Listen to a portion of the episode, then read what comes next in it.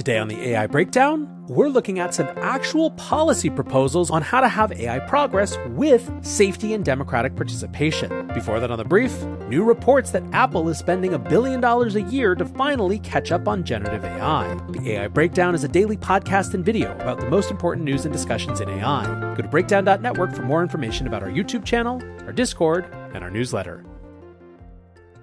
Welcome back to the AI Breakdown Brief, all the AI headline news you need in around five minutes. Today, we begin yet again with more leaks or at least internal reporting from Apple around what's going on with their AI strategy. Apple's lack of presence in the generative AI space has, of course, been one of the big themes and one of the big questions for many industry observers. But recently, we've been getting a few more hints about what may be coming down the pipeline. Over the summer, The Information had a number of reports, including one that suggested that Apple was now spending millions of dollars per day training AI models. And we also got a little bit of information about what those AI models actually looked like internally. The TLDR on all that is that it seems like Apple had trained its own model and was experimenting with it, but that A, it didn't feel it was really differentiated from other products in the market, and B, they didn't know exactly how to integrate it with their devices. One of the big barriers for Apple is, of course, that they have a very privacy first approach to data and so tend to like running software on premise on devices, in other words, rather than in the cloud, which can be challenging with the size of these large language models. Well, at the end of last week, reports from people who watch Apple's supply chain suggested that we might start to see AI integrated into Apple products by the end of 2024. And over the weekend, we got an even more authoritative report from Bloomberg.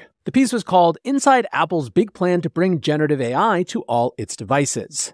So, a couple interesting things from this piece. First of all, it directly counteracts the narrative that Apple has been trying to push that they've been working on this stuff for years and that they're just doing their normal Apple thing of being best rather than first. As author Mike Gurman writes, CEO Tim Cook says that Apple has been working on generative AI technology for years, but I can tell you in no uncertain terms that Apple executives were caught off guard by the industry's sudden AI fever and have been scrambling since late last year to make up for lost time. A person with knowledge of the matter told him, there's a lot of anxiety about this, and it's considered a pretty big miss internally. Now, I don't think that anyone who's listening to this show would have really thought otherwise. I think widely speaking, our assumption has been that Apple just hasn't quite known exactly what to do with this space, even if many of us out there have confidence that when they do figure it out, it will still be a major mainstreaming moment given their track record of strong consumerization of new technologies. Now, the people who are leading Apple's AI efforts internally are two SVPs focused on AI and software engineering, John Giannandrea and Craig Federighi, and they're also apparently joined by Eddie Cue, who is the head of services. One splashy note from this report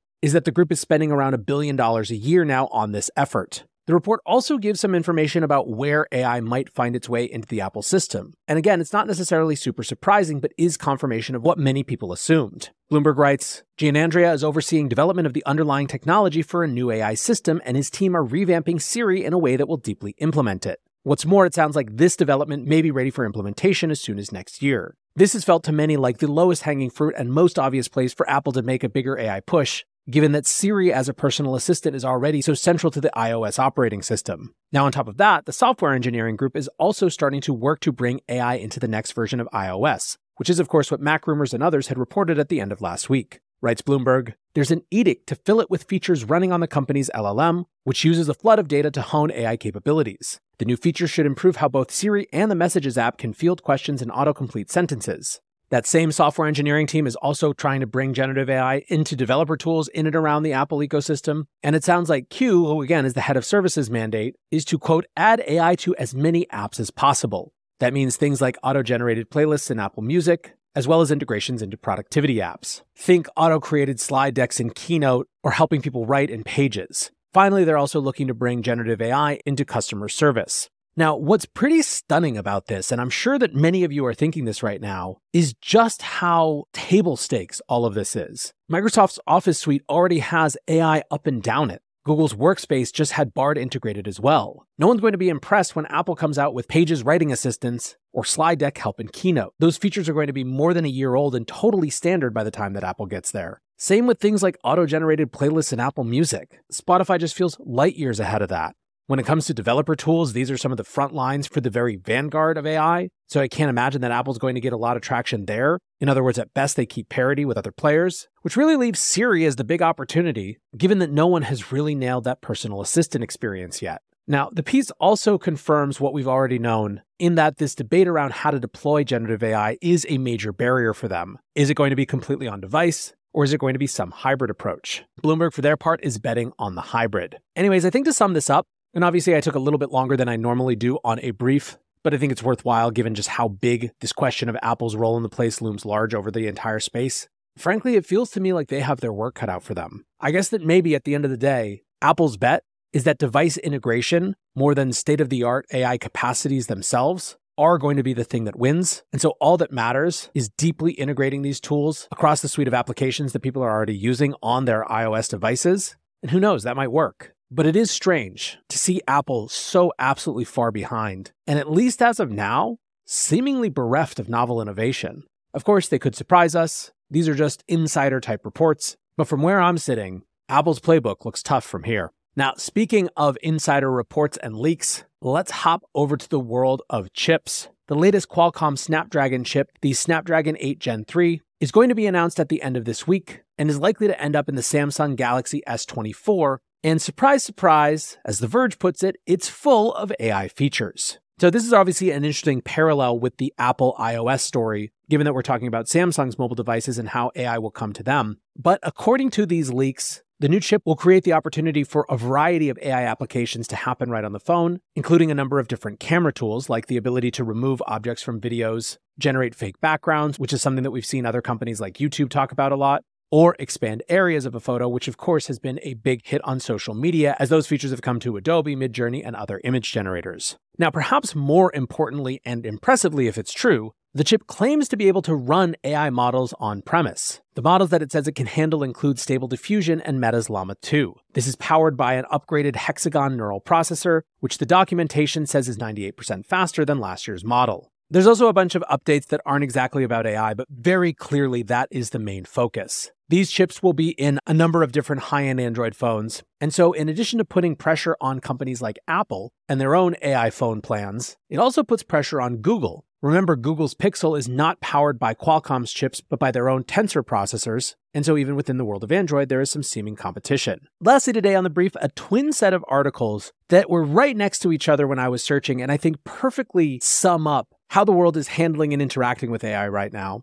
Both of them have to do with AI applications for health, and the first one is incredibly positive and exciting. It's from NPR, and the article is called With the Help of AI, Cardiologists Can Predict Who Will Develop AFib. Now, for those who don't know, AFib is an irregular heart rhythm. It's very treatable, but can also have serious health consequences. Well, now a group of cardiologists have developed an algorithm to detect it up to a month before it happens. As with so many of AI's advances in the health field, it has to do with the ability of AI to identify patterns that humans just aren't able to.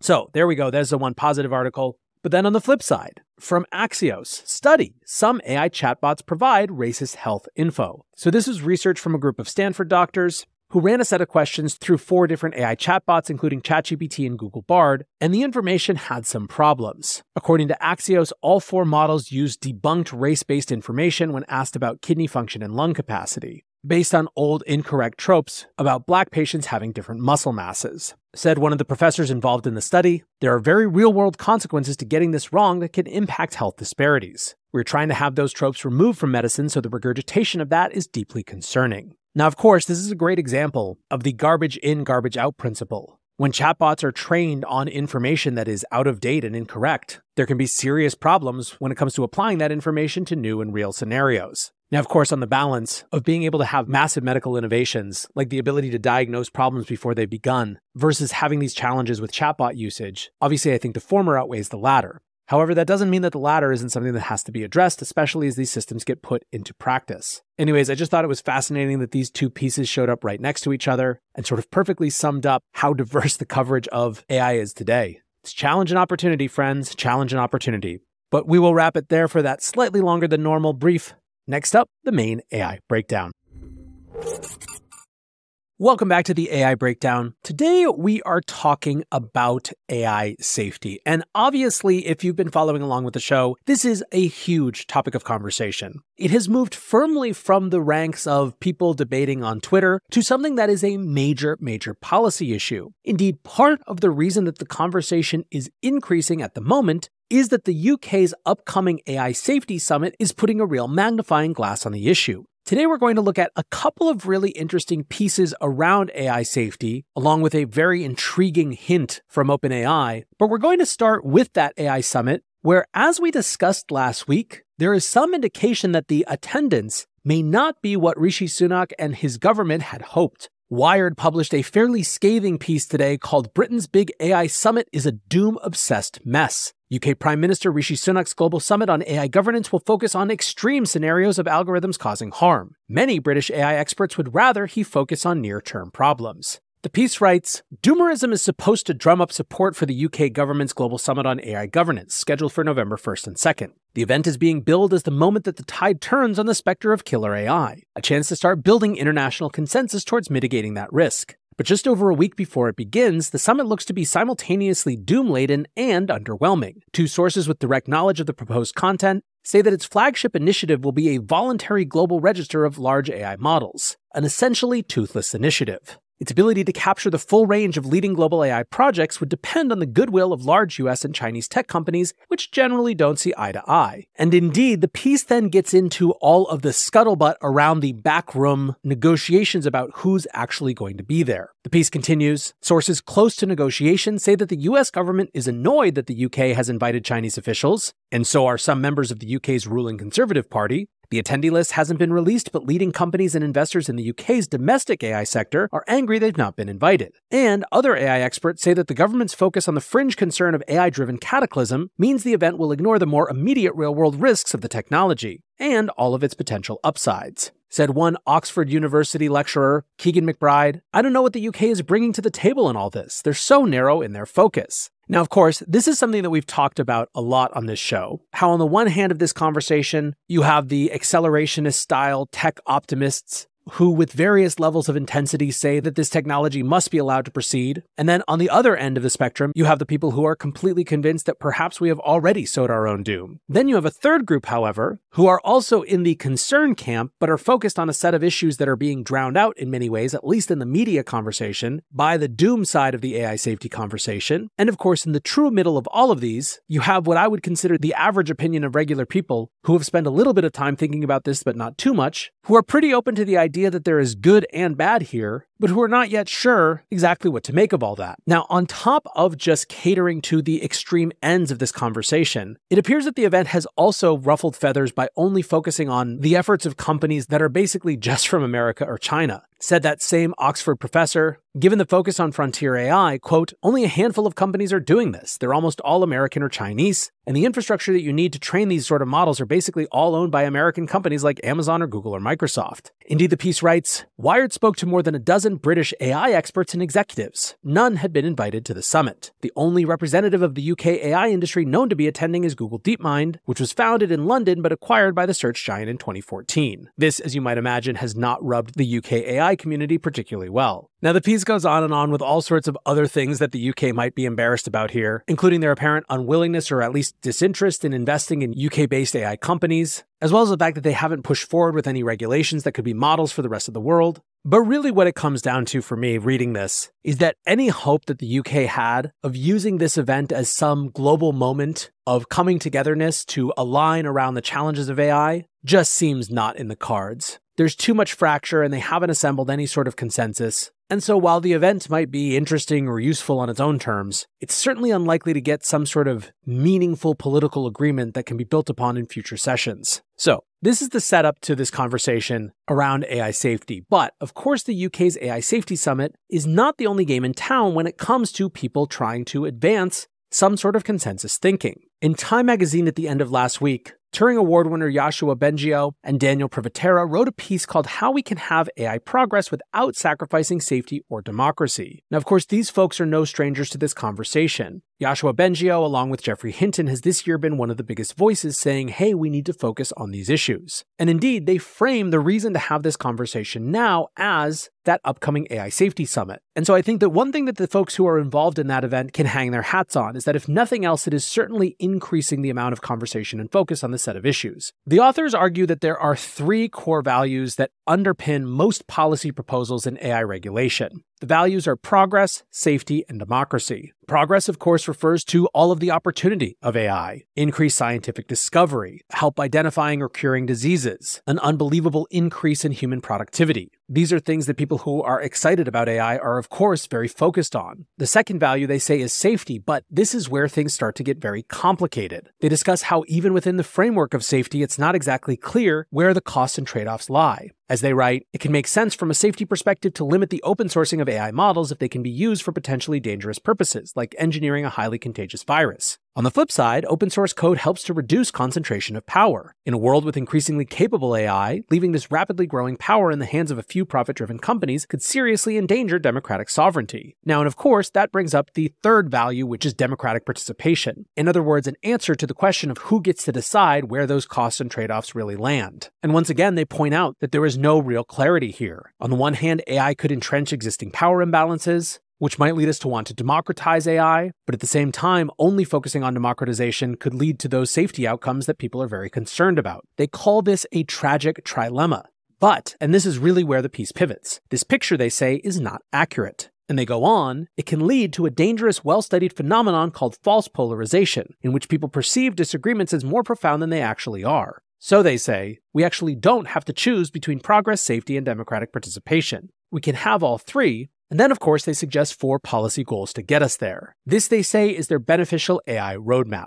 So, what are these four policy goals? The first, and somewhat obvious, is to invest in the innovative and beneficial uses of existing AI. Now, one point that this section makes that I think is actually strangely lost in the debate sometimes is that there's broad agreement, at least among the vast majority of participants, that for as powerful as the current models that we have are, call it up to GPT 4, these are not the Shoggoth paperclip threatening models that lurk in the fears of some of the AI safety folks. So they say we should be democratizing access to this technology. That could mean making sure that little startups don't have to deal with big regulatory burdens that come from frontier models. It means things like governments existing in AI use cases that don't have as much market value, but could have important social value. Basically, this says lean into what we have here and make it as useful as possible for society. Their second policy goal is what they call boost research on trustworthy AI. The challenge they point out is that, quote, while billions of dollars are spent each year to make AI more powerful, funding for research to make AI understandable, free from bias, and safe is tiny in comparison. They echo here the call that we heard over the weekend for some equivalent to the Intergovernmental Panel on Climate Change for AI Safety, and they basically just call for much broader and larger public and governmental participation in and around important AI safety research.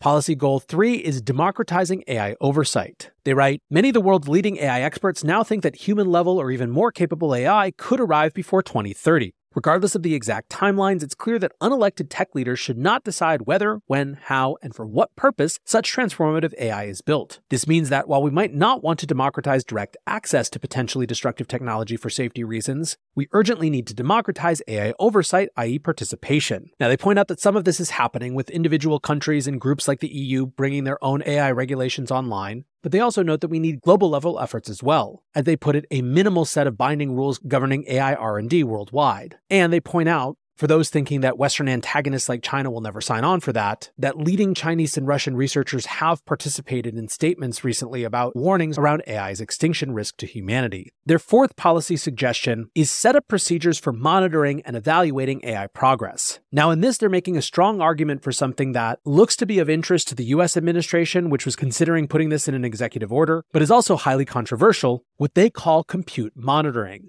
In other words, quote, tracking globally who is using the chips needed for building AI models. As they put it, with increasingly capable AI models, we will want to know whether somebody in North Korea is currently using 20,000 AI chips for a huge training run to build their GPT 6. Basically, their suggestion here is a combination of surveillance of who's using compute, as well as a licensing regime that restricts who is actually allowed to train next generation and even more advanced models. They also think that governments need to mandate approaches to red teaming and external evaluation before new models are released. So, what to think of all of these? In many ways, I think that three of these four are sort of just stand in for the most obvious pieces of this, and ultimately just getting to the real meat of the argument, which is in and around what to be done around more advanced models. I think that we should be investing in the best use cases of existing AI. I don't think there's any really good argument around that. I do like that they're at least nominally pointing out that there's broad agreement that what we have now is not dangerous, at least not in the way that people talk about AI being dangerous in the future. And that there is a lot to lean into just from where we are right now. Boosting research on trustworthy AI, I also think that this is a very good place to put government dollars. I think deploying government level capital to redress the imbalance between the money spent on developing more capable models and the money spent on safety and alignment is a good thing to do, if not guaranteed any particular outcome or another.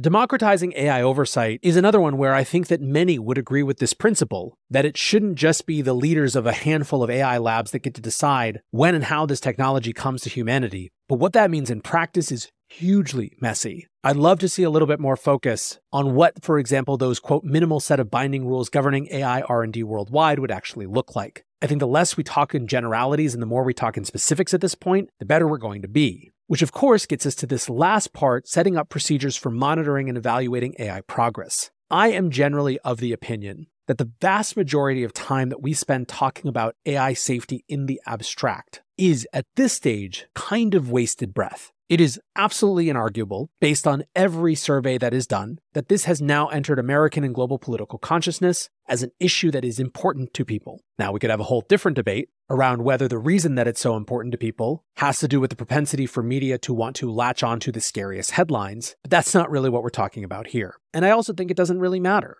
For whatever set of reasons, people are taking this threat seriously, and yet I find that most of the debate and conversation still stays in the realm of the abstract. Where I think it would be more profitable for us is to actually dig into proposals like this, or frankly, even more detail around what type of new surveillance, if any, are we comfortable allowing for? What are the thresholds which trigger our concern around how many chips are being used to train any given AI? What are the actual rules and licensing processes for labs that want to create or release more advanced models? What are the actual steps needed and mandated to be taken before those models are released? How many of these things can be agreed to across governmental borders? I do think it's notable, and I think we've turned a corner, that some of the leading voices in this space are now starting to get into actual policy, if not proposals, broad outlines that others can build on. But I think we need to go a lot farther into the specifics. Optimistically, maybe that is the next phase of the AI policy conversation in the US at least, but I think we'll have to wait and see. Now, one last note, a little teaser because we actually don't know exactly what it means. But Zvi Mowshowitz pointed out in a recent conversation on Twitter slash X that the head of alignment at OpenAI had answered a question around how do we know reinforcement learning from human feedback won't scale, to which they said, quote, we'll have some evidence to share soon.